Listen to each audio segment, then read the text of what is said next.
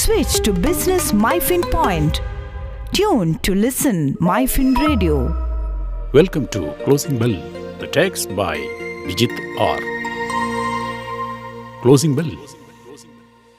The equity markets staged a spectacular rally from their day low amidst fresh buying in energy, pharma, IT, banks, and FMCG stocks, as monthly data showing strong inflows into equity mutual funds and mild gain in US futures market buoyed investor sentiments towards the fag end of the trading session. Snapping their four-day losing streak, the 30 share Sensex gained 427.79 points or 0.78% to end the day at 55,320.28 and the broader 50 share Nifty closed the session at 16,478.10 up 121.85 points or 0.74%. Traders who had formed short in the futures and option segment anticipating a major fall in the market post RBI policy decision were also forced to square off those positions which provided further strength to the market.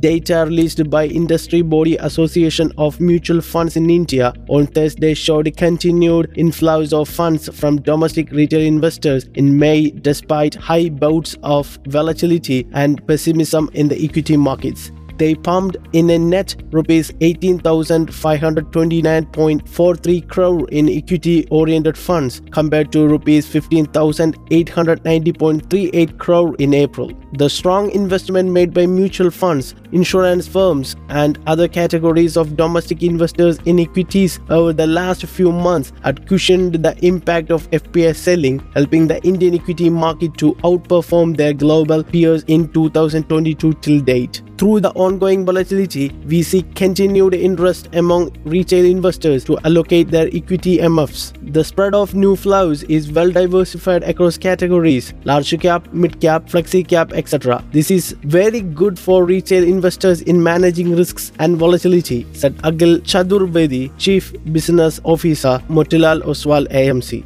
The broader market remained positive with 1770 stocks traded on BSE ending the day in the green as compared to 1540 stocks that declined. The energy and telecom indices rose the most up over 2% each while healthcare and IT gained around 1%. Among the Sensex constituents, Dr. Reddy was the top gainer up 3% followed by RIL and Bharti Airtel which gained 2.73% and 2.01% respectively respectively. The extreme end of this trading pattern for the Nifty are around 16,700 and 16,100. Till the index trades within the broad range, one should focus on stock specific approach and look to book profits and lighten up as the index approaches the resistance zones. The intraday supports for the coming session are placed around 16,405 and 16,320 while resistance are seen around 16,570 and 16,655 said Mr. Ruchit Jain, lead research 5paisa.com.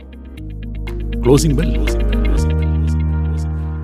Switch to Business MyFin Point. Tune to listen MyFin Radio.